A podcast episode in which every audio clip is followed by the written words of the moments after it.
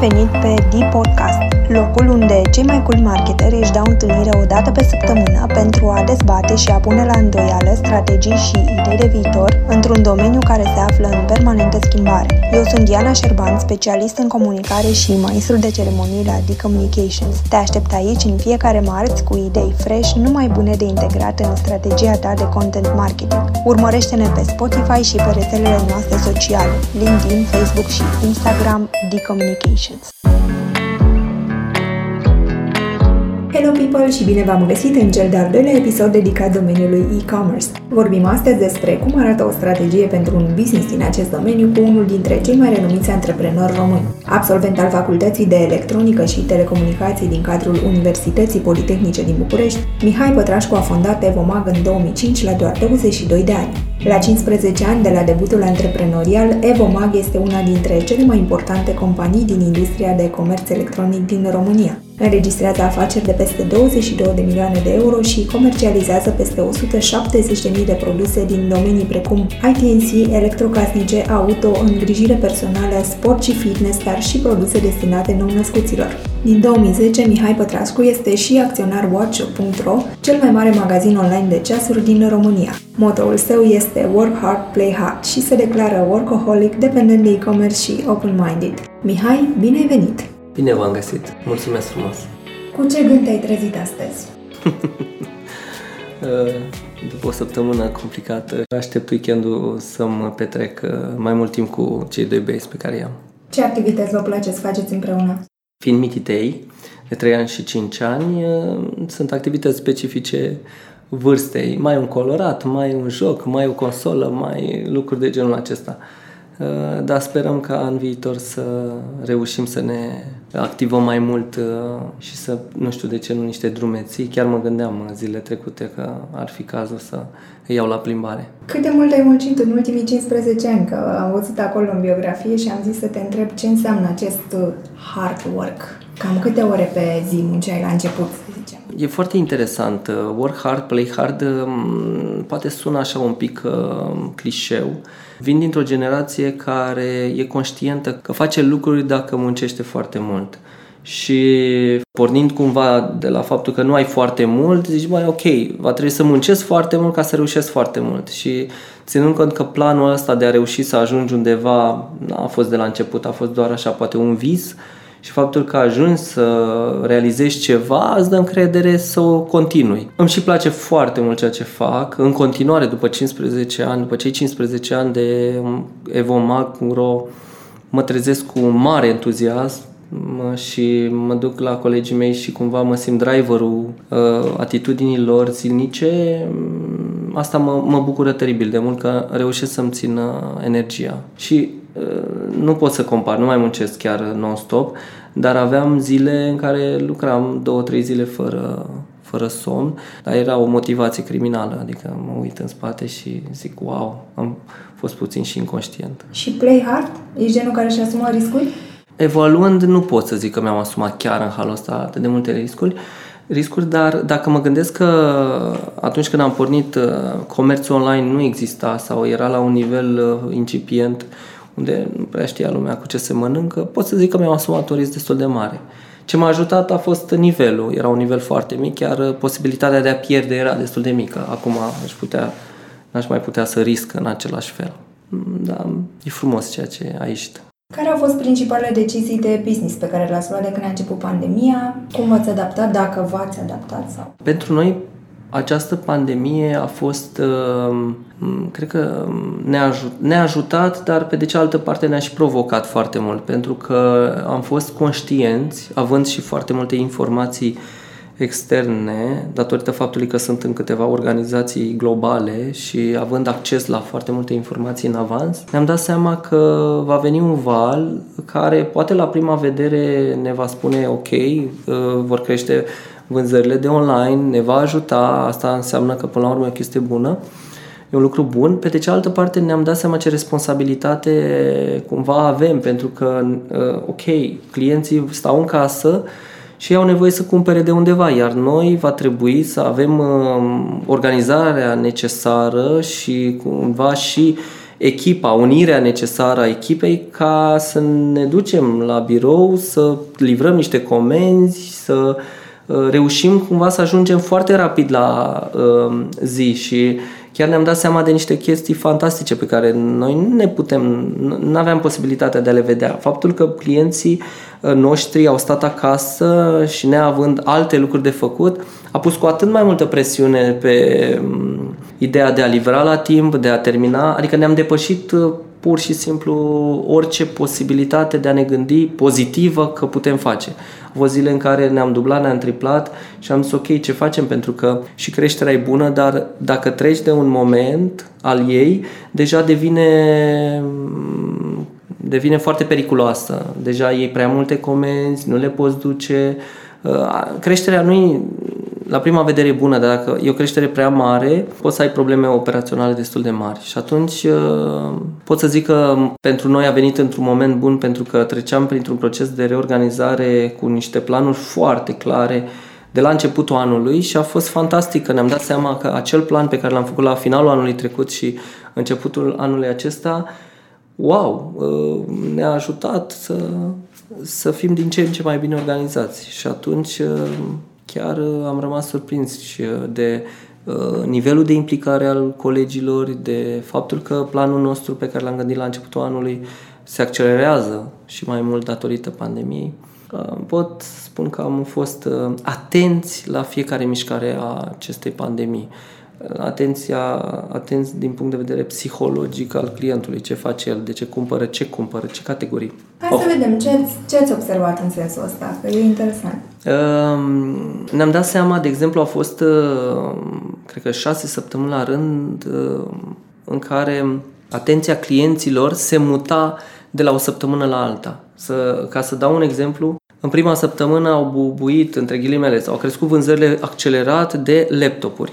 În a doua săptămână au crescut uh, uh, imprimantele și desktopurile. De ce? Pentru că, ok, trebuiau să se ducă acasă foarte mulți clienți să lucreze de acasă, dar și-au dat seama că acest lucru nu va dura doar o săptămână sau două, poate va dura mai mult și atunci aveau nevoie să-și facă uh, un nivel de confort mai mare. A treia săptămână uh, sau a patra săptămână și-au dat seama că acest uh, pandemie durează și mai mult, ceea ce înseamnă că va, vor trebui să se miște Asta înseamnă că sport și fitness a crescut foarte mult.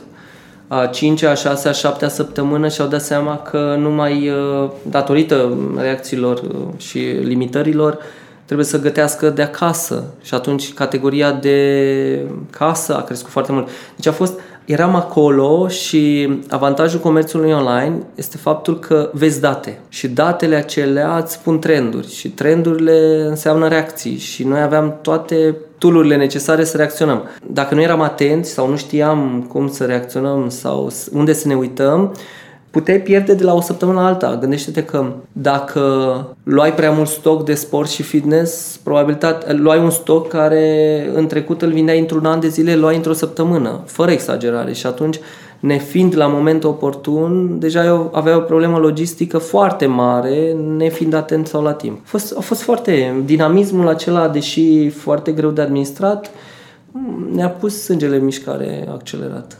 Au fost probleme cu stocurile, apropo că ziceai cu da, fama, da. știu că mulți au plâns de treaba asta. Da, da, da, au fost destul de multe probleme în direcția asta, dar uh, noi ne considerăm în continuare, deși un business de 15 ani, ne considerăm o bărcuță și această agilitate a bărcuței ne-a ajutat foarte mult, adică am putut să ne reorientăm către alți furnizori, am putut să uh, ne ducem către alte categorii de produse. Am putut să estimăm care este următorul trend. De ce nu știu, de ce clienții vor ajunge la gătit de acasă și am putut în avans să cumpărăm niște stocuri. Adică am putut să oferim clienților noștri, pentru că Evomag până la urmă are clienții lui specifici, indiferent ce fac ceilalți concurenți, uh, am putut să-i servim. Și asta, asta e un lucru foarte bun, pentru că vedem în gradul de rămânere a clienților în uh, ideea de cumpărare în continuare. Ați prevăzut că s-ar putea să aveți momente în care cererea e foarte mare pe anumite categorii?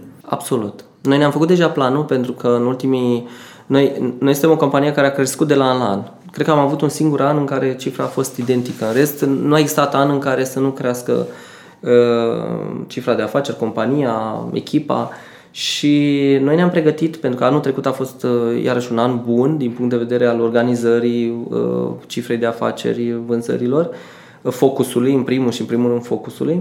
Ne-am dat seama că anul acesta va fi un an cel puțin la fel de bun. Și am făcut niște investiții, am început anul cu niște investiții. De exemplu, un bottleneck, să zicem așa, al comerțului online este partea de logistică. Noi fiind un magazin online și partea de marketplace fiind la nivel incipient, avem nevoie de logistică pe care să o facem noi. Și pentru a o face bine, am avut nevoie de niște investiții în depozit, în VMS, în logistică, în reorganizarea spațiului, adică niște lucruri care să ne facă să fim mai pregătiți. Și deja începusem cu un nivel accelerat la începutul anului să le, să le punem în practică și pot să zic că ne-au ajutat foarte mult. Cum ați gestionat partea de customer service și uh, extind după aia întrebarea spre zona de comunicare? Că înțeleg că la zona tehnică, practică, deja erați pregătiți, dar când a venit toată nebunia, cum, cum ați comunicat, cu ce mesaje ați ieșit în piață? Chiar sunt curioasă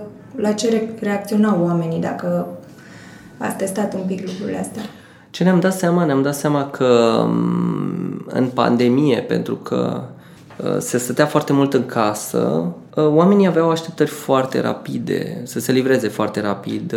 Într-un fel sau altul s-a acceptat și ideea de pandemie la nivel de livrare, atenție, la aici mă refer foarte mult și atunci clienților, uh, noi încercam să le explicăm, ok, este un lanț trofic uh, unde noi suntem aici și încercăm să livrăm tot ce se poate și uh, dar nevoia clienților era foarte mare de a se livra produsele acelea pentru că de foarte multe ori ele nu veneau pe, pe ideea de moft, veneau pe ideea de nevoie, aveau nevoie de produsele respective. Uh, pentru a-și desfășura jobul, pentru, știu eu, avea un confort mai, mai bun și a venit un val foarte mare de, de știu eu, de cereri și am încercat cumva să împăcăm pe toți, că businessul nostru fiind un business de familie, noi ținem foarte mult și punem foarte mult accent pe calitatea serviciilor, pentru că așa produse mai găsești, dar dacă nu ai un uh, încredere. Iarăși, on, comerțul online are, mm, ok, din ce în ce mai mult s-a mai diminuat această frică de a cumpăra online, să zicem așa, o teamă că ai plătit cuiva. Gândește-te că, iarăși, plata online s-a dublat aproape ca și procent. De la 30 ceva la sută s-a dus în 50 ceva la sută, ceea ce, wow, oamenii deja nu mai au banii pe card, între ghilimele, și atunci așteptările au fost ca livrările se facă rapid. A trebuit să fim acolo, a trebuit să răspundem tuturor rapid clienților, a trebuit să le spunem da, suntem aici, lucrăm pentru voi, um, vin produsele, nu se pune problema, poate cu o întârziere de nu știu, o zi, două, trei, în funcție de situație, dar am încercat să comunicăm foarte bine. La nivel de comunicare de brand, cel puțin în perioada asta fiind foarte complicată și clienții așteptăm până la urmă niște produse, am comunicat mai mult, ok, suntem aici, aveți încredere, suntem un business de 15 ani. S-a întâmplat ca noi în luna mai, la începutul anului, la începutul anului, la începutul lunii mai aniversăm ce, am aniversat cei 15 ani, deci cumva ne-a prins în pandemie aniversarea celor 15 ani.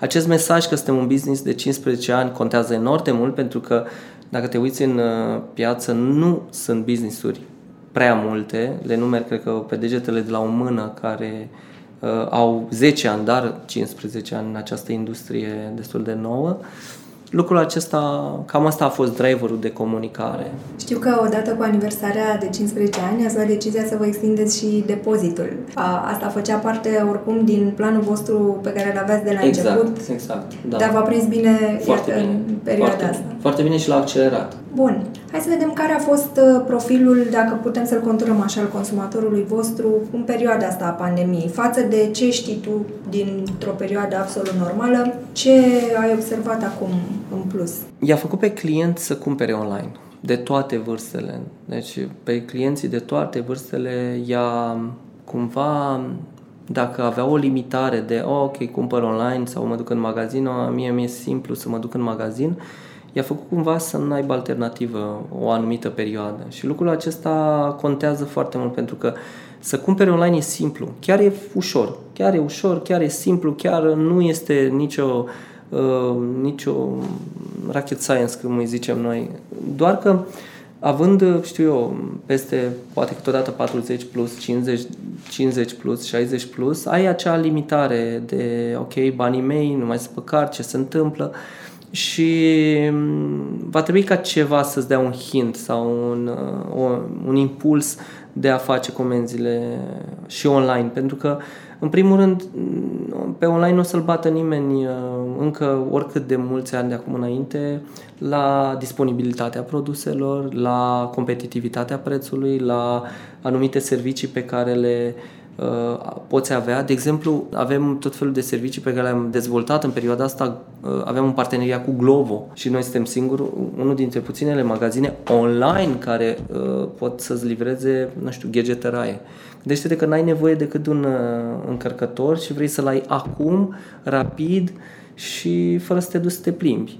Mm, asta e o nevoie și te obligă cumva să nu te duci în magazin să pierzi vremea pe acolo. Deci cumva comerțul online a mai crescut foarte accelerat și tot bazat pe nevoie sau de fapt aș putea spune plata online mai mult când a apărut uh, Groupon. Pentru că lucrurile erau atât de ieftine sau păreau atât de ieftine încât uh, clienții au zis dar de ce nu plătesc eu online un voucher? Și atunci i-a făcut să plătească cu cardul. Și atunci au rămas acei clienți foarte mult să plătească cu cardul. Dacă ai văzut că e ușor să plătești cu cardul, te-ai dus repede în online și ți-ai cumpărat ceva. Am reținut chestiunea legată de vârstă. V-ați uitat un pic apropo de plățile cu cardul și la vârsta oamenilor care au plătit, că ziceai tu de 50-60 aveți uh, date în sensul ăsta în care să spuneți, uite, 5% dintre cei care au cumpărat în perioada asta au avut peste 50 de ani. Nu pot să spun specific acum. Avem orice date. Nu, e foarte ușor să scoatem aceste date. Uh, nu ne-am uitat atât de granulat, dar uh, gândește-te că încrederea unei vârste 50 plus să plătești cu cardul este mică, iar acum nevoia te-a făcut, nu știu, poate creșterea e de 500%, dar vorbești de la 1 la 5%. Adică mm, s-ar putea ca procentul să te păcălească. Dar ideea este că au cumpărat online, ceea ce e foarte, pentru noi, contează foarte mult. Practic, cu cât au crescut veniturile voastre în perioada asta? Au fost luni în care au crescut cu 50%, au fost luni în care au crescut cu 30%. Ce au fost... Da, da. Unde și anul trecut a fost un an bun.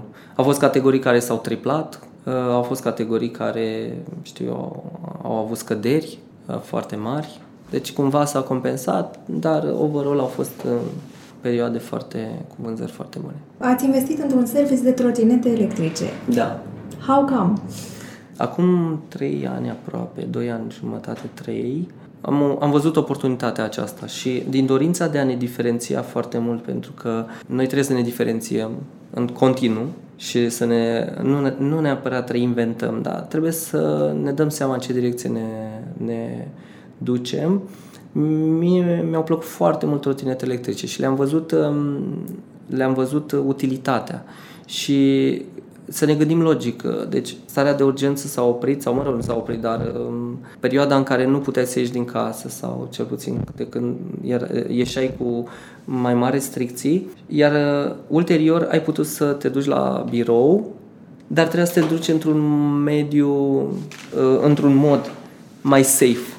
Și o trotinetă electrică este cel mai bun mod posibil. Ok, poți să iei o bicicletă, dar o trotinetă are avantaje fantastice.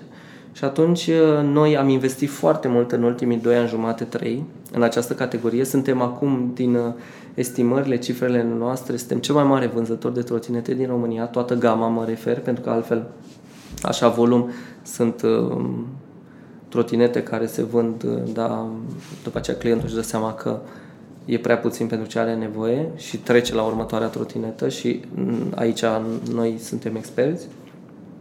Și ne-am dat seama că noi nu putem să oferim expertiza pe care dorim să o atingem dacă nu avem un serviciu de trotinete. Pentru că o trotinetă e ca o mașină. Dacă nu o întreții, dacă nu ai grijă de ea, te dă cu roatele în sus, să zicem așa. Și mi se pare că e și un fel de extensie a business-ului. Practic, Absolut. oamenii care își iau o dată o trotinetă de la Au nevoie. voi, voi rămâne cu voi Absolut. și o repară, își iau alta și exact. tot așa și exact. țineți cu voi. Și au nevoie, adică a apărut din nevoie. Oricum noi îl aveam în plan și avem planuri foarte mari cu această categorie de produse. Deja știm în următoarele două, trei direcții pe care le avem cu această categorie. Este o categorie strategică și atunci e foarte importantă.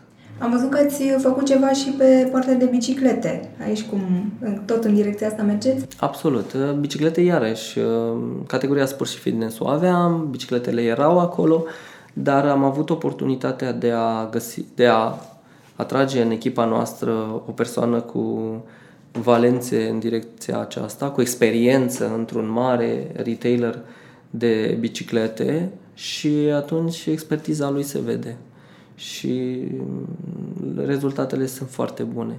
Plus că bicicleta are elemente similare, unele elemente sunt similare și la trotineta electrică și atunci uh, doar este un switch foarte simplu. Spune-mi, care e strategia voastră de comunicare în perioada asta, dar nu neapărat cât de acum înainte, pentru că e clar că lucrurile se vor schimba, uh, nu o să mai fie nimic uh, așa cum știam noi.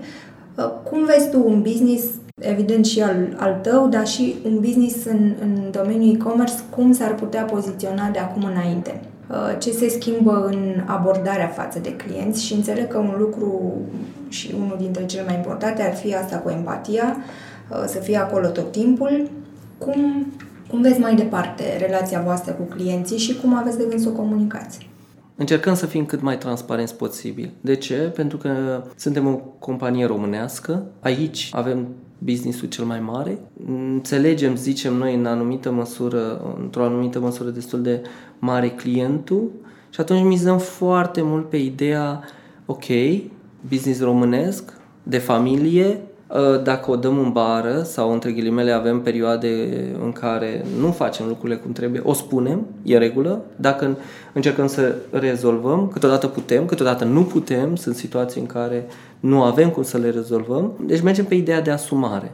Doi la mână, e foarte, foarte important să comunici. Adică să comunici tuturor clienților cu bune, cu rele, la orice moment, ok, suntem aici, căutăm soluții, ce nevoie are clientul? Asta, ok, încercăm să... Nu suntem buni la toate, în uh, ceea ce avem câteva categorii uh, unde suntem poate și lider, poate și Uh, un expert, pentru că mergem, încercăm să mergem pe ideea de nișă, pentru că partea de a le face pe toate este greșită la nivelul la care a ajuns comerțul online din România. Nu le poți face pe toate și le faci oricum prost. Sau dacă nu le faci prost, n-ai resursele uh, să le arunci peste tot și să le să faci ceea ce îți dorești. Uh, și end of the day, până la urmă, nu le faci. N-ai, n-ai cum să le faci bine.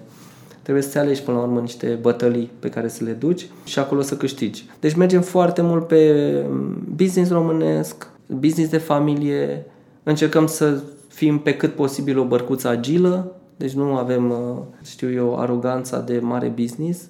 Suntem ok, suntem un business bine așezat, cu o cifră de afaceri bună, stabil, uh, profitabil. Adică avem multe echipă fantastică, nu spun că avem sunt oameni alături de mine în acest business de la început și în continuare sunt uh, și cresc alături de mine și evoluează. Adică nu sunt pe aceleași poziții, obligatoriu trebuie să crească ierarhic. Uh, oameni în care investim, investim în trainingul lor. Adică mergem, încercăm să fim uh, echilibrați și să te bazezi pe noi. Dacă mă duc la Evomag, știu că oamenii mi-au livrat. Dacă nu mi-au livrat, ok, sunt acolo să repare pe cât posibil, dar dacă mi-au livrat, am cu cine să vorbesc, produsele de calitate, nu avem listate orice produs de pe planeta asta numai de dragul de a le lista și de a vinde ceva sau de a... Deci nu mizăm neapărat pe a face un business mare și cu cifre mari, ci să fie un business sănătos. Apropo de asta, ce produs nu ai vinde niciodată pe Evomag? nu, m nu m-am gândit la asta. Nu știu, poate, poate, poate n-aș vinde produsele cu etică dubioasă. Adică, nu știu, poate partea aceasta de țigări, tutun, nu știu, alcool, hai să zicem că până la urmă fiecare mai bea un par de vin. Chiar e bine. Adică nu mergem pe ideea trebuie să câștigăm bani. Știi? Chiar a fost o chestie, aș face o paralelă în perioada aceasta de pandemie, ă, măștile, măștile, dezinfectanții. Era o situație în care noi nu am intrat, adică am oferit pe cât posibil ce am putut noi, uh, clienților noștri, măști de protecție, dezinfectanți, mănuși, iarăși de protecție, dar n-am intrat în ideea de a, știu eu, specula momentul. Și atunci noi am zis ok, cine vrea să cumpere este în regulă, vrem să oferim clienților, dar nu ne interesează să facem speculă cu această categorie. Noi nu vândusem în viața noastră măști și am zis ok, hai să analizăm puțin categoria. Ce am putut am oferit, ce n-am putut ne-am oprit, dar mai mult pentru noi cumva, adică pentru familie, între ghilimele pentru familia noastră. Și atunci am zis ok, clienții noștri prima dată caută la noi, că sunt clienții noștri în, în uh, first of mind, cum se zice, suntem noi, în, în opinia multor clienți. Și atunci, hai să vedem cum le oferim chestia aceasta. Și după aceea ne-am dat seama, ok, ce am putut și n-am mai mers fantastic mai departe, pentru că ne-am dat seama că nu suntem experți acolo. Și doar ne-am păcălit o perioadă. Apropo de partea asta de încredere, cum vă raportați sau cum te raportezi tu la ideea de comunitate și de a investi în comunitate ca o tactică de a-ți crea o reputație pe termen lung? Strategic este o decizie fantastică să ai o comunitate sau să dezvolți o comunitate. Este greu de dezvoltat, este greu de întreținut, este, are un nivel de investiție foarte mare, dar on long term este cea mai bună investiție de marketing ever. Dar trebuie să fii acolo și la comunitate nu merge cu două tăișuri. Ori o faci cum trebuie și ești acolo și comunici continuu și oferi suport, ori um, comunitatea te părăsește. Nu. Uh, noi putem spune, suntem, de exemplu, suntem parteneri, unul din partenerii cei mai uh, importanți pentru cea mai mare comunitate de vehicule electrice din România. Și susținem comunitatea, facem evenimente împreună, facem și noi evenimente, suntem iar singurul magazin online unde poți să vii să testezi în 200 de metri pătrați o trotinetă într-un, într-o locație safe, unde nu ești pe stradă, nu știi să mergi pe trotinetă, ești pe stradă să testezi o trotinetă, Doamne ferește, ai o problemă, adică nu te punem într-o postură dificilă și atunci am, am făcut chestia asta, dar iarăși ne atașăm și susținem anumite comunități unde considerăm că avem expertiză și, și mi se pare strategic o decizie fantastică. Pentru că vorbim acum într-o perioadă la care nu ne-am fi așteptat uh, acum trei luni, uh, mi-ar plăcea să știu la ce lucruri te uiți tu pe termen mediu, să zic, având în vedere că avem în față un viitor care clar nu va mai putea fi prezis așa cum puteam face anul trecut, care sunt lucrurile la care te uiți ca să zicem să fii în gardă, să fim pregătiți. În primul rând trebuie să admitem că nu există certitudine. Și nu există certitudine, ok, există în business, ai cifre, ai niște statistici, ai niște... Uh, Excel-ul, noi zicem, Excel-ul e cel mai bun prieten al omului în compania noastră, dar end of the day trebuie să acceptăm că există foarte mare grad de incertitudine plecând de la viața noastră personală. Și lucrul acesta trebuie acceptat așa cum vine. Doi, încercăm să fim atenți la trenduri sau să vedem, ok, ce se întâmplă, pentru că trendurile te pot uh, și salva, dar te pot da și cu uh, roatele în sus. Uh, deci încercăm să fim atenți la... Iarăși, uh, cred că ne ajută structura noastră, uh, cum îi zicem noi, animalul, pe care, tipul de animal pe care ne reprezintă, ne personalizează. Încercăm să rămânem agili. Nu știu, gen, poate exagerez, dar gen o panteră. Să rămânem agili, să vedem, ok, în ce direcție ne ducem, ce se întâmplă. Și chestia asta ne-a făcut să ajungem aici. Dacă ne uităm în spatele nostru, au fost foarte multe magazine online. Și sunt în continuare foarte multe magazine online. Și așa cum a apărut, așa au dispărut. Și magazine online cu renume, care, ok, sky is the limit. End of the day, nu mai sunt printre noi acum. Dar asta a fost agilitatea, atenția, frugal, adică puțin frugal, nu ne aruncăm capul înainte până nu analizăm bine o decizie, ne facem un plan, maturitatea ne-a făcut, ok, ne-am făcut buletin la 14 ani, deci acum suntem un pic mai, avem 15, deci ne ducem către o vârstă mai înaintată și atunci încercăm să fim mai maturi. Chestia asta ne-a ajutat enorm de mult și uh, rămânem agili. Adică cred că asta e cel mai important lucru. Noi în uh, pandemie sau mă rog în perioada aceasta complicată am făcut angajări, uh, am încercat să ținem toți oamenii focusați pe ceea ce trebuie și ca atare, rezultatele de productivitate au fost foarte bune pe perioada respectivă. Și acum, ok, și ce am învățat, ce implementăm, ce ținem cu noi, ce ducem mai departe. Mihai, îți mulțumesc tare mult că ai fost astăzi alături de noi. Sper să ne mai vedem și cu altă ocazie, dacă faceți lucruri interesante și vrei să ne mai povestești despre ele. Mulțumim încă o dată și te mai așteptăm. Mulțumesc și eu. Pentru a înțelege și mai bine care sunt strategiile care funcționează, dar mai ales care sunt cele care nu funcționează în e-commerce în acest moment, am invitat astăzi și un expert în zona de digital, de la care mi-am propus să aflu ce a funcționat până acum și mai ales ce va funcționa de acum înainte în materie de strategii de digital în e-commerce. Absolvent de ASE la secția de comerț și economie și deținător al unui master în management la aceeași facultate, invitatul meu este expert în marketing digital și a obținut rezultate importante pentru clienții din portofoliu de-a lungul celor peste 10 ani de experiență în agenții precum Netalurgica, Next Advertising și United Media Services. Bine ai venit, Dragoș Andronache! Bine te-am găsit, Diana, și mulțumesc mult pentru invitație. Sper să povestim lucruri interesante astăzi. Cu siguranță. Acum ești uh, Head of Digital la United Media Services. Cum e să fii head? Cum e să fie pe umerii tăi toate greutățile?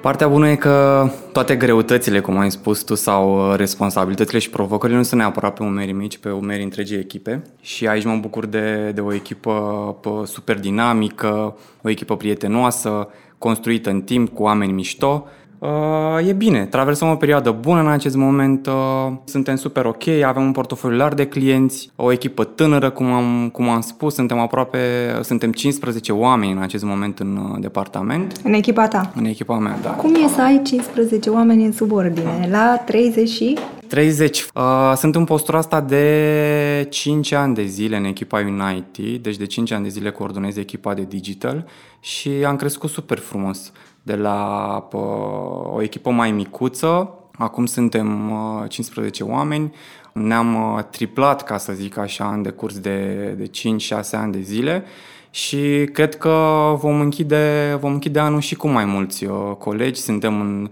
în plină recrutare de, de oameni, vrem să avem timp să și facem lucrurile ca la carte, să ne gândim la ce produse putem să dezvoltăm și pentru asta e nevoie de timp, cum am zis. Exact. Ce presupune activitatea ta într-o zi obișnuită, să zic, ale neobișnuite?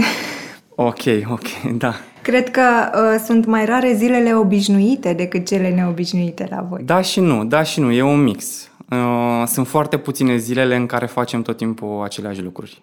Și asta e bine, pentru că nu te plictisești. Deci o industrie dinamică și noi suntem o agenție dinamică care ne adaptăm uh, super rapid la toate situațiile și cred că răspundem cu brio la, la tot ce se întâmplă în piață. Să zicem o zi obișnuită, chiar dacă o zi obișnuită nu e neapărat obișnuită, dar uh, de principiu încep ziua cu mail-uri, citesc uh, toate mail-urile, am o listă cu lucrurile pe care trebuie să le rezolv cu prioritate în ziua respectivă, discuții cu echipa, să vedem exact ce lucruri uh, prioritare avem de rezolvat și uh, în mare cam asta e. E un workflow normal, e absolut normal ce se întâmplă. Mai sunt și situații ieșite din comun, dar cred că le rezolvăm cu brio, aș putea să zic. Care este atitudinea ta când sunteți într-o situație de criză? Ești uh, dur, dai în stânga și în dreapta sau mai degrabă no. genul ăla de șef, uh, ok, no. să vedem?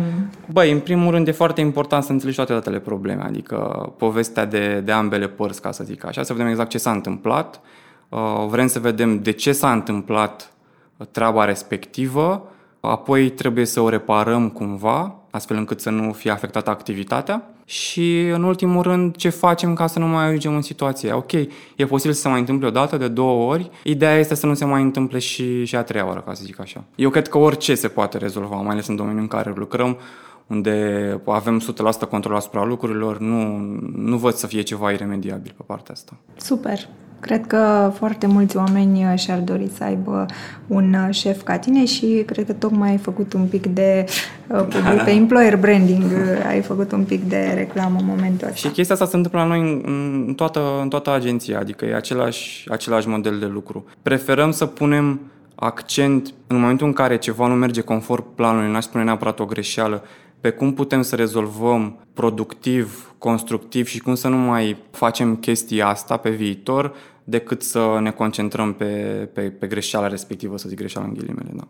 Cum vezi domeniul e-commerce în acest moment, apropo de subiectul întâlnirii noastre de astăzi? Bun, păi în special din martie lucrurile s-au schimbat destul de mult în sectorul de e-commerce și este bine că lucrurile s-au, s-au schimbat uh, spre bine, ca să spun așa, pentru majoritatea categoriilor din e-commerce. Și tot procesul ăsta de distanțare socială și care continuă și acum, cred, a favorizat creșterea industriilor din, din sectorul de e-commerce și în consecință vedem nu numai o creștere a consumului și a cumpărăturilor online, dar și o creștere a plăților cu cardul. Chiar citeam o chestie interesantă. În martie, parcă sau la final de martie, pe EMAG, în București, 70% din plăți erau făcute cu cardul și asta e un procent foarte, foarte bun.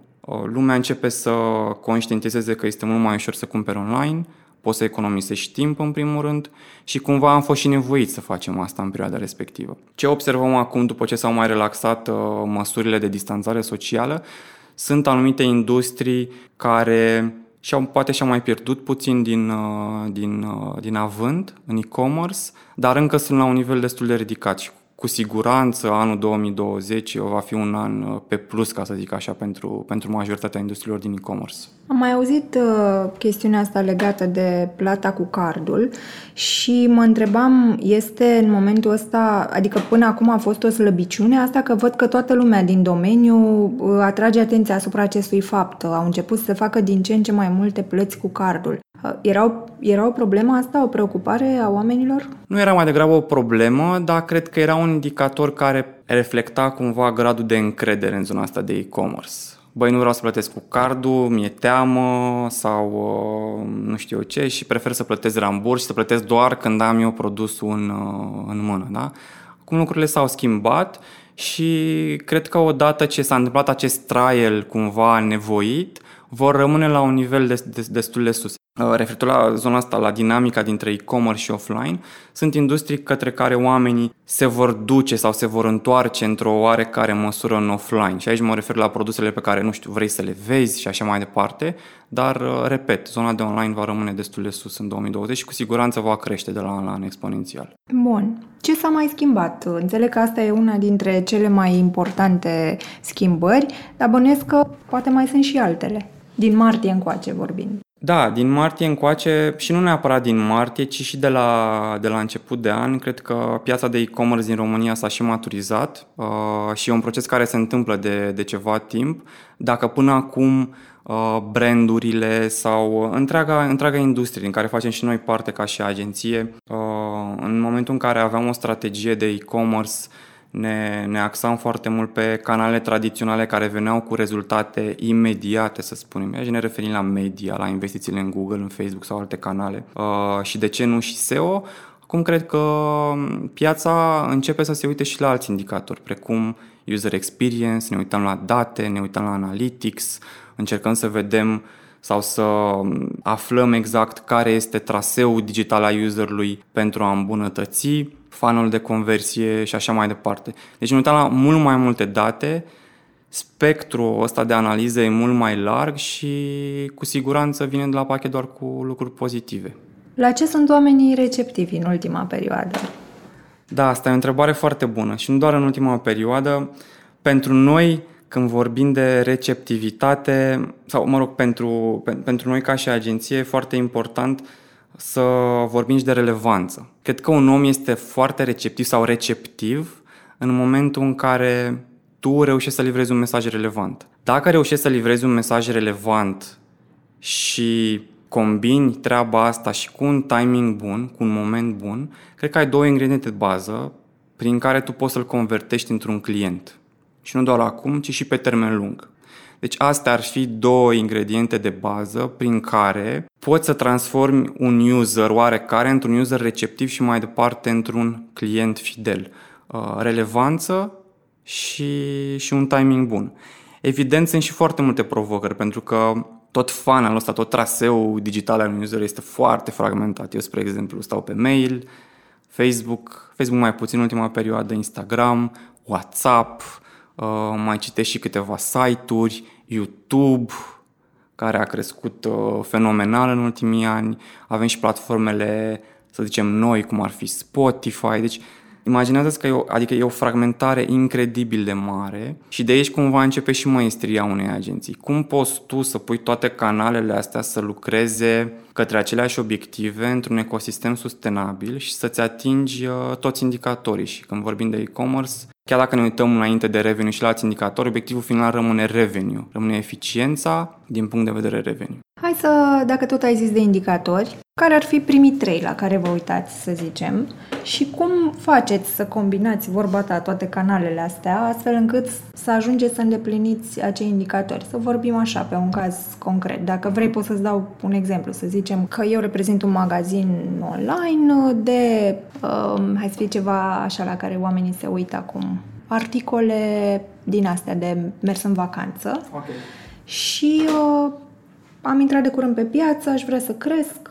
Care ar fi recomandările pe care mi le-ai face? Păi, în primul și în primul rând, uh, când intrăm într-o discuție cu un, să zicem, cu un potențial client din categoria respectivă și nu neapărat din categoria respectivă, trebuie să vedem exact ce obiective are ce obiective și în cât timp vrea să atingă obiectivele respective. Când vorbim de obiective în e-commerce, repet, poate cel mai important este revenue sau cel la care ajungem la final de zi este revenue, adică volumul de vânzări. Asta ar fi cumva primul indicator și cel, cel final, să zic. Pe parcurs, totuși, trebuie să avem grijă și de indicatorii de, să zicem, indicatori de calitate. Dacă revenue e indicator de, indicator de cantitate, ne uităm și la indicator de calitate. Ok, ca să generez 10.000 de euro, cât am fost nevoit să investesc? 500 de euro, 1000 de euro sau 5000 de euro. Pentru că dacă am investit 5000 de euro ca să generez un revenue de 10.000 de euro, uh, nu suntem eficienți. Deja cost per uh, revenue e de 50%. Cu siguranță nu sunt eficient. Ok, dacă avem o marjă de 90% de profitabilitate, uh, ești eficient, dar în 99% din cazuri nu ești eficient. Deci ne uităm și la acest procent de cost per revenue. Cât am fost nevoit să investesc ca să-mi uh, generez uh, volumul respectiv. Și un alt indicator, dar nu e neapărat indicator, este, este o provocare mai degrabă, cum putem face ca, tot, uh, ca toată activitatea noastră din, din e-commerce să fie cumva să fie, să fie sustenabilă. Pentru că cum s-a întâmplat acum în luna martie, aprilie, mai? Într-adevăr, zona de e-commerce a crescut destul de mult, am văzut niște indicatori de eficiență foarte buni, care ușor, ușor au început să scadă din momentul în care s-au relaxat măsurile astea. Ideea este cum putem să luăm toate învățăturile pe care le avem din perioada respectivă și să facem un model uh, sustenabil pe termen lung. Nu e de ajuns să, să poți să vinzi o singură lună sau să-ți atingi obiectivul o singură lună, trebuie să gândești un model prin care poți să atingi obiectivele în fiecare lună, în fiecare an și la final de zi să te gândești, ok, am ajuns aici, deja e un model predictibil, cum pot să fac să optimizez și mai mult treaba asta, cum pot să fac să câștig mai mulți clienți și așa mai departe. Și iarăși un aspect foarte important în zona de e-commerce este ceea ce numim noi lifetime value. Pentru că de multe ori ne uităm la rezultatele pe termen scurt, ok, am închis luna, poate am închis uh, uh, prima jumătate a anului, aceasta a fost investiția și asta este nivelul de revenue.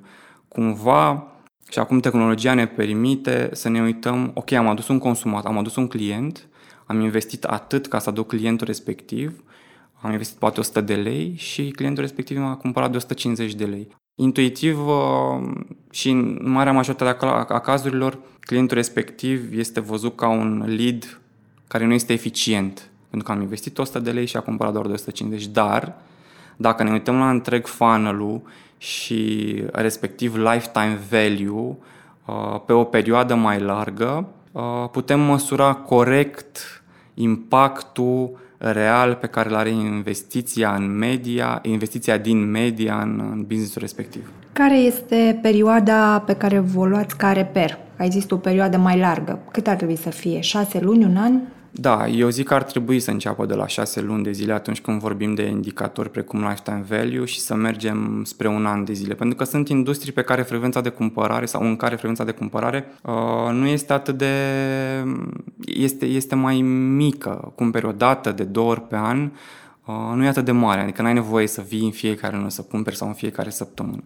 Și atunci e important să te uiți pe, pe o perioadă cât mai lungă. Depinde foarte mult, depinde foarte mult de industrie, dar uh, e necesară o analiză de genul, să ne uităm și la indicatori pe termen lung, să avem o privire de, de ansamblu și o privire corectă asupra întregului ecosistem, investiții și, și impact în business. Am văzut că un, unii dintre indicatorii la care se uită oamenii acum în e-commerce um, ar fi uh, citirea articolelor de pe blogul magazinului online sau uh, comentariile pe care le lasă oamenii. Voi cum vă uitați la lucrurile astea? Ați observat că în perioada asta e o activitate mai intensă în segmentul ăsta? Uh, da, este o activitate mai intensă și ai punctat foarte bine. Asta ar fi iarăși un exemplu de cum clasificăm userii ca fiind receptivi și relevanți. Exemplu dat de tine, putem să-l aplicăm, uh, spre exemplu, în uh, targetarea astfel de utilizatori și așteptările de, așteptările de eficiență crescută și conversie mult mai rapidă în, în clienți. Evident că un user care deja are o afinitate către brandul respectiv, a intrat la noi pe blog, a citit articolul, poate a dat scroll până la jumătatea articolului și sunt chestii care, din punct de vedere tehnic, noi le putem măsura. Mai departe, putem să comunicăm cu el prin toate canalele media și uh, așteptările, cum am spus, de conversie sunt mult mai mari de la acești useri decât de la un user pe care efectiv uh, trebuie să-l treci prin tot funnel ăsta, de la prospecting până la cunoașterea brandului și mai departe conversie. Apropo de funnel, um, mi-ai spus tu mai devreme, mi-ai numit mai multe canale. Mă interesează dintre acestea principale, să zicem, social media, unde intră Facebook, uh, Twitter, poate TikTok, cum folosiți canalele astea în funnel? Cum, de unde începeți ca să agățați, să zicem, clientul și cum îl treceți prin aceste canale până să-l duci în partea de conversie? Da, noi avem un proces destul de bine stabilit în cadrul agenției și în primul și în primul rând ne uităm la categoria pe care o comunicăm, la produsele pe care le vindem și în funcție de asta cu ajutorul unei echipe extinse facem un fel de buying persona, spunem noi, sau un fel de profil al consumatorului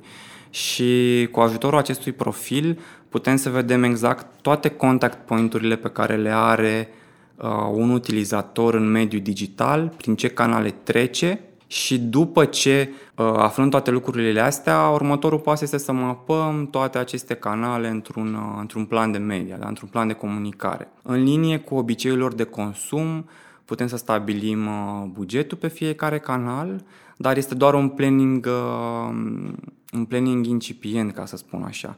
Ulterior, când și începem comunicarea, se fac optimizări zilnice în funcție de eficiență. Deci este un, este un proces ongoing. Începem cu partea strategică, uh, dar după ce începe efectiv campania, încep cu adevărat uh, optimizările. Și obiectivul e același, să obținem cât putem de mult din fiecare canal și uh, la final de zi să, să generăm maximum de rezultate. Hai să dăm un exemplu concret pe un tip de public. Să zicem că targetezi uh, tineri între 21 și 25 de ani uh, care să-și cumpere trotinete electrice. De unde începi? Bun.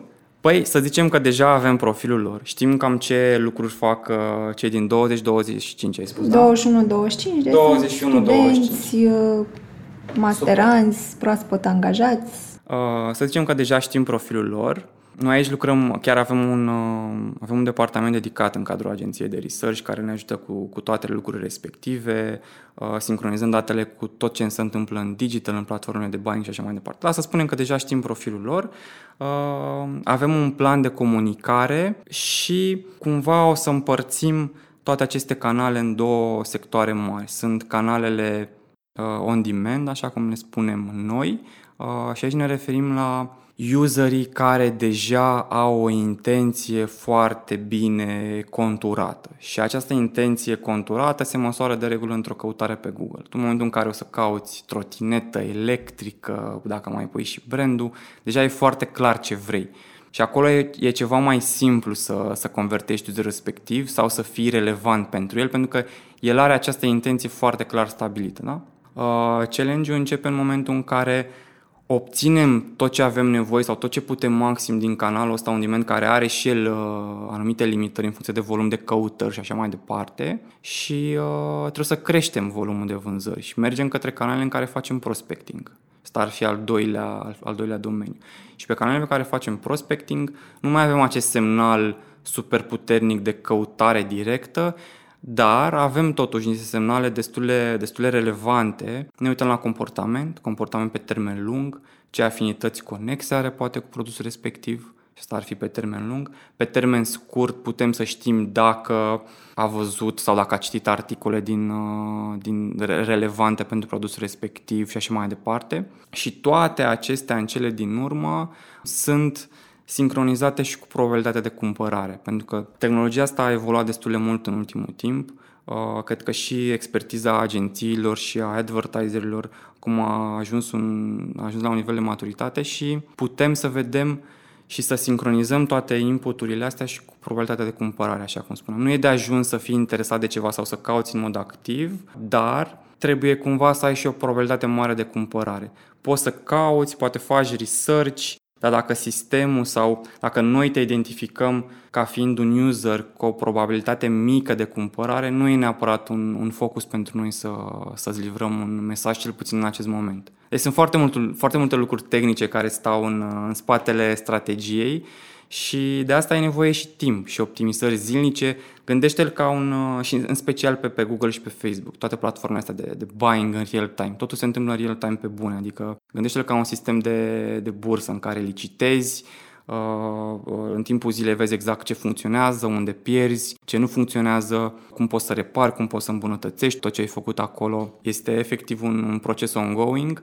și o echipă care face asta un daily basis, ca să zic așa. Apropo de puterea de cumpărare și de disponibilitatea de a cumpăra, mă interesează dintre tacticile pe care le-ați folosit voi în perioada asta, să zicem, din martie încoace, ce a convertit și ce, ce convertește și ce nu convertește? Dar nu e, nu e o formulă magică, dar evident că și nu numai în perioada respectivă, acumulând destul de multă experiență pe, pe sectorul de, de e-commerce. În mare știm canalele care aduc cele mai bune rezultate în funcție de industrie sau de, de categorie. Strategiile se pot replica până la un anumit moment. Nu, nu funcționează pe sistemul copy-paste, pentru că nu, nu o să dea rezultate. Uh, da, se pot prelua strategiile. După preluarea strategiei sau după uh, replicarea strategiei e necesar un update în funcție de specificul categoriei, specificul produsului și așa mai departe. După acest update urmează zona de, de implementare și observație. Și observație importantă este că urmărim foarte atent ce se întâmplă pentru a putea, pentru a putea ajusta. Și știu că m-am repetat, dar cumva ăsta este secretul. Adaptabilitatea, să zic, și uh, măsurile care sunt luate rapid și foarte important, uh, corect. Revenind la întrebarea ta, da, sunt canale care funcționează foarte bine pe majoritatea industriilor și aici ne referim la cei doi jucători importanți de pe piață, Google și Facebook, care au toate tehnologiile de optimizare, măsurare și așa mai departe, dar ele nu funcționează fără, fără un input uh, uh, al nostru, al, al experților. Tehnologia e acolo, uh, în funcție de cum o folosești, cât de bine o folosești și cât de corect, uh, cumva rezultatele sunt, sunt direct proporționale. Google și Facebook, într-adevăr, sunt, sunt cei doi jucători și răspund mai multor obiective, nu neapărat uh, vânzări, cât și, și awareness, brand engagement și așa mai departe. Dincolo de tehnica efectivă a unei strategii, uh, avem și partea de content și mă interesa ce mesaje ați observat voi că merg mai bine în perioada asta, apropo de receptivitatea oamenilor? Da, uh, contentul e foarte important. Chiar dacă nu vine cu rezultate directe sau imediate, așa cum uh, vedem în cazul Google și Facebook, contentul, dar și zona asta de awareness, prezența pe, pe site-uri locale, atașamentul sau asocierea cu anumite branduri sau publicații puternice e de mare ajutor. Și revenind la content, da, el e foarte important și un e un uh, pas foarte important în funnel ăsta de conversie, pentru că prin intermediul contentului poți să livrezi mai multe informații decât poți livra într-un banner sau într-un ad care are o anumită limită de caractere. Și de regulă, cum spuneam și mai devreme, userii care parcurg acest content sunt mult mai aproape de uh, pasul final de conversie decât, uh, decât ceilalți. Acum, la nivel de mesaje, e foarte greu de zis, pentru că diferă foarte mult de la o categorie la alta, dar și genera asta de conținut are la bază în spate science, pentru că hai să luăm spre exemplu categoria de asigurări.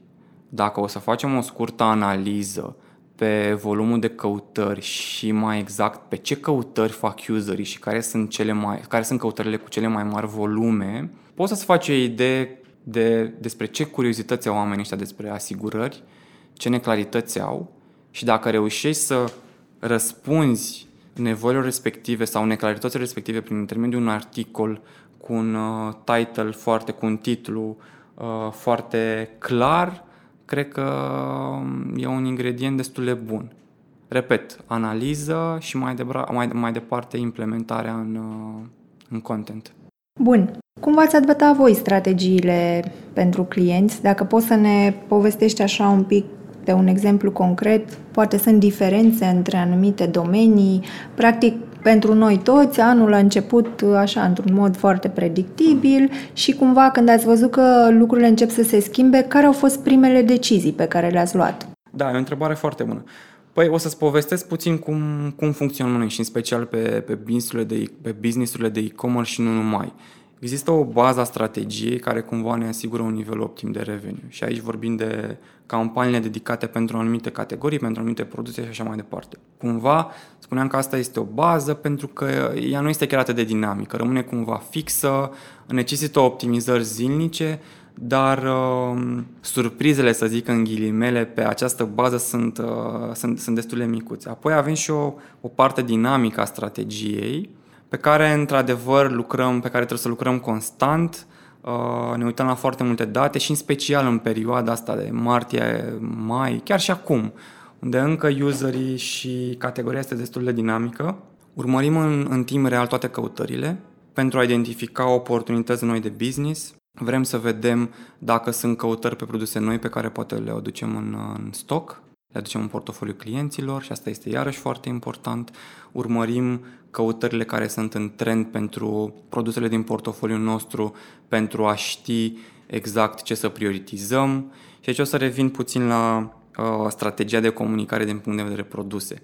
Noi cumva o clasificăm în două mari categorii. Sunt produsele de sezonalitate, care evident se vând în anumite perioade anului și le știm dinainte și așa mai departe. Și sunt și, uh, sau avem și categoria de business în care intră promoțiile, partea de produse, așa cum spuneam, care sunt acum în trend și pe care putem să facem un boost de expunere. Sunt produsele noi, poate pe care nu le avem în portofoliu, dar observăm iarăși un trend ascendent și le aducem în portofoliu clienților. Mă rog, noi venim cu recomandări și mai departe o decizie de business dacă clienții sau ownerii de business reușesc să le aducă în portofoliul lor. Uh, și în același timp sunt și produsele care probabil uh, sunt noi și caz în care e nevoie și de puțin timp de educare, pentru că fiind produse noi, gradul de conștientizare e destul de jos și când spun educare mă refer doar la zona de, zona, zona de conștientizare. E nevoie de mai de, de, puțin, de puțin timp pentru cunoașterea produselor și cu siguranță apoi rezultatele vor veni. Ați avut o celulă de criză? Cum ați făcut uh, social listening în perioada asta? Am avut o echipă de o echipă de proiect, să spunem o celulă de criză formată din uh, mai mulți membri ai agenției și obiectivul a fost să vedem exact ce se schimbă în comportamentul userilor și nu doar pe digital, pe toate mediile, pentru că noi oferim servicii atât pe, pe digital cât și pe TV și toate canalele, toate canalele media. Cum spuneam, obiectivul a fost să vedem ce se schimbă în comportamentul userilor pe, pe fiecare canal, să putem veni cu recomandări în timp real către clienți despre cum să comunicăm în perioada asta, pe ce canale e bine să comunicăm, unde vedem un interes crescut, unde poate ar fi bine să realocăm bugetele și așa mai departe. Și evident focusul a fost pe zona de digital, de unde avem și, și foarte multe date, atât din tracking-ul în real-time al căutărilor pe diverse categorii, tracking-ul uh, pe zona de video care a crescut uh, exponențial în perioada asta. Am făcut, uh, apropo de asta, am făcut un mic studiu intern. Pe toate campaniile desfășurate în 2020 până în acest moment, share-ul de vizualizări cumpărate pe YouTube și livrate pe Smart TV-uri, pe ecranele mari, adică de acasă, este de 20% în acest moment, iar în 2018 am avut undeva la 5%, iar în 2019 undeva la 10-12%. Deci acum vorbim de aproape 4 ori mai mult decât acum 2 ani și cu siguranță trendul ăsta va, va continua. Oamenii încep să o folosească. Bine, e strâns legat și cu uh, rata asta de adopția smart TV-urilor, uh, sunt din ce în ce mai affordable pentru toată lumea și cumva sunt, uh, sunt mână în mână, ca să zic așa. Dar da, revenind la celula de criză, cum spuneam, am avut o echipă de proiect și uh, săptămânal am livrat update-uri către toți partenerii noștri cu recomandări, respectiv multe alte date despre, despre digital. Pe lângă partea asta de video, care ar mai fi, nu știu, următoarele două lucruri pe care le-ați observat în uh, activitatea celulei de criză? Pe uh. partea de rețele sociale s-a întâmplat ceva mai rețelele sociale ele deja sunt acolo, acolo destul de sus. Instagramul crește foarte frumos. Apropo de TikTok, și el este the, the new trend in town, ca să spun așa. E o rețea care are cea mai spectaculoasă creștere la nivel global și chiar, chiar și în România. Uh, rămâne de văzut cum o să folosim rețeaua asta de, de socializare în comunicare, pentru că uh, de multe ori tindem să ne grăbim și vrem să facem ceva acolo de dragul de a face, dar nu e, ăsta nu e neapărat un, un mod de a lucra. Uh, rămâne, rămâne de văzut cum o, cum o să adopte brandurile canalul respectiv, dar este un, este un must, pentru că e atât de mare și ai un potențial de, de reach acolo enorm. Ați făcut campanii pe TikTok până acum pentru clienți? N-am făcut campanii pe TikTok până acum pentru clienți, dar uh, am fost în discuții, da, suntem în, în Ce discuții. părere au? Sunt curioasă. Ce zic clienții voștri despre asta? Măi, lumea e deschisă, uh, încă suntem așa în stadiu de prospecting cu, cu canalul respectiv. Uh, ne uităm la date, ne uităm la audiență, încercăm să găsim, cel mai important să găsim modul corect și, da, modul corect prin care putem să abordăm canalul respectiv pentru a scoate maximul din el. Dar există deschidere, cu siguranță, da. Nu m-am uitat atent, n-am studiat dacă au și funcționalități pentru e-commerce, adică într-un viitor ai putea să-ți cumperi direct de pe cu TikTok siguranță, chestii? Cu siguranță, da. Mai ales că acum pe Facebook, pe Instagram, pe, pe Google, pe toate platformele există shoppable content și se poate implementa, da, cu siguranță. Și cred că ăsta, cred că ăsta o să fie viitorul.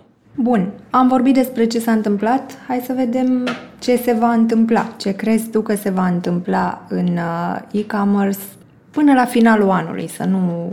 Cu siguranță sectorul o să crească, așa cum am crescut în fiecare an, exponențial chiar. Uh, majoritatea industriilor uh, vor crește, evident, sunt și anumite industrii care odată cu lockdown-ul ăsta au avut, uh, au avut puțin de suferit, dar overall vedem o creștere. E greu de zis exact cât, pentru că încă e o perioadă dinamică, nu știm exact ce o să se întâmple, dar un lucru e sigur, o să crească.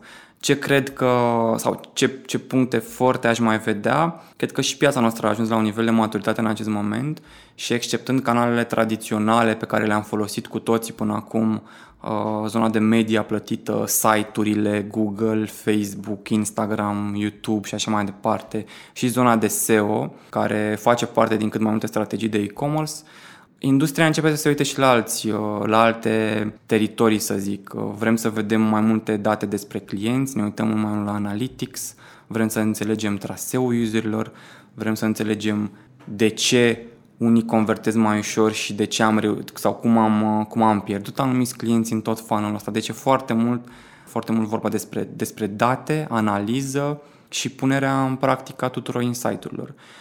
Până și user experience, da? Sunt site-uri pe care Uh, poți să convertești super ușor, uh, faci o achiziție, n-ai nevoie nici de cont, din două clicuri, trei, uh, două, trei clicuri ești gata, ai cumpărat produsul și sunt site-uri care au prețuri super ok, poate cele mai bune prețuri ever, au o strategie de comunicare ca la carte, investesc în toate platformele de buying și așa mai departe, dar tot fanul ăsta este îngreunat pentru că la nivel de user experience poate mai trebuie să lucrăm. N-am neapărat un exemplu acum, dar e o situație care se întâmplă. Partea bună este că putem rezolva oricând uh, toate aceste aspecte, se face o analiză și noi chiar ne dezvoltăm destul de mult în zona asta acum. Vrem să trecem puțin de, de canale tradiționale, să înțelegem mai bine ce se întâmplă dincolo de media și să vedem cum putem să optimizăm și, și traseul lor în interiorul unui site și la final de zi să îmbunătățim rezultatele. Dacă ar fi să tragem o concluzie uh, după tot ce am povestit noi astăzi, care ar fi recomandările tale uh, pentru jucătorii din e-commerce dacă ar vrea să stea într-o zonă safe până trece nebunia? Ce ar trebui să facă? Păi, ca să stăm într-o zonă safe, revenim cumva la ce am spus eu, am nevoie de o bază a comunicării, o bază a strategiei, care să fie, și baza asta cumva se construiește în timp, pe multe learning-uri. Sunt într-adevăr aceste două canale pe care le-am menționat anterior, Google și Facebook, care oferă tehnologia respectivă pentru generarea rezultate, dar e foarte importantă și expertiza agenției și expertiza specialistului care lucrează pe, pe contul respectiv. Un alt aspect foarte important pe care am uitat să-l menționez și care cred că poate fi de ajutor pentru toți, toți jucătorii și mai ales pentru cei la început de drum, pentru că cei care sunt deja amatori cu siguranță folosesc, um, folosesc asta și e vorba de automatizare. Pentru că avem pe, pe de o parte tot traseul ăsta super fragmentat al userilor și în același timp dacă mai punem la oaltă și un uh, business cu 10 categorii de produse, 15 subcategorii și mii de, mii de produse, este foarte dificil să înglobezi toate aceste aspecte într-o strategie coerentă și aici intervine automatizarea. Și în, acel, în acest moment noi putem cumva să sincronizăm în, în timp real o categorie sau anumite, anumite tipuri de produse cu, cu intentul unui user, ca de fiecare dată când el caută ceva sau de fiecare dată când navighează pe un site sau pe, pe o platformă de socializare, să îi se afișeze mesaje cu produse, produse relevante. Dacă tu ai un interes pentru trotinetele electrice, uh, ideal ar fi să primești ad-uri cu trotinetele electrice pe care le ai și pe stoc în acel moment, ca să nu frustrăm userul și tot, tot, tot lucrul ăsta se face prin automatizare, feed de produse, testare licitații de, de bidding și așa mai departe. E un întreg proces tehnic în spate. Partea bună este că în momentul în care lucrez cu o agenție, cumva experții respectivi au grijă de toate detaliile astea și uh, cumva clienții se pot bucura de,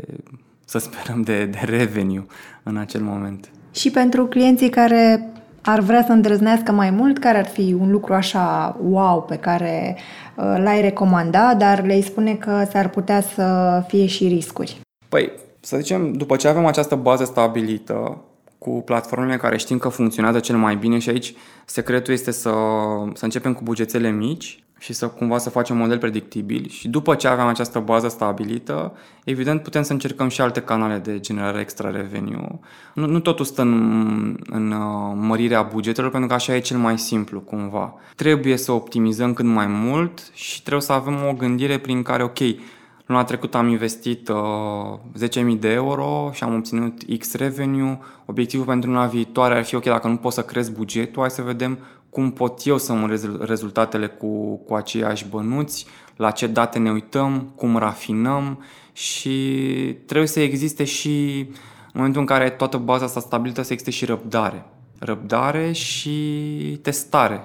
Testare multă, în, efectiv, în, în condiții de siguranță, pentru că asta e, asta e un alt avantaj al, al digitalului. Poți să testezi uh, în siguranță, dacă nu funcționează ceva după o oră, după o zi, după 5 minute, poți să oprești campania. Deci riscul de a pierde ceva este, este minimal. Cu atenție sporită, poți să faci chestia asta și din momentul în care, din momentul în care observi că ceva a funcționat și testul a avut succes, poți să faci iarăși un model predictibil din chestia asta și să construiești, să-ți mărești baza de canale care funcționează și să ajungi să crești. Bun. Dragoș, îți mulțumesc tare mult pentru astăzi. Te aștept cu drag și altă dată să mai povestim când mai găsim subiecte comune.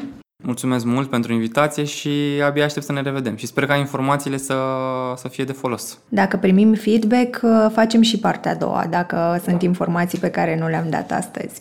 Super! Dragilor, atât pentru astăzi, vă mulțumesc pentru atenție, ne reauzim uh, marțea viitoare și, între timp, nu uitați să puneți suflet în tot ce faceți. Rămâi conectat la sursa ta de idei creative. Urmărește-ne pe rețelele noastre sociale, LinkedIn, Facebook și Instagram D-Communications. Împărtășim zilnic best practices, idei wow și studii de caz care pot fi chiar sursa următoarei tale campanii de content marketing.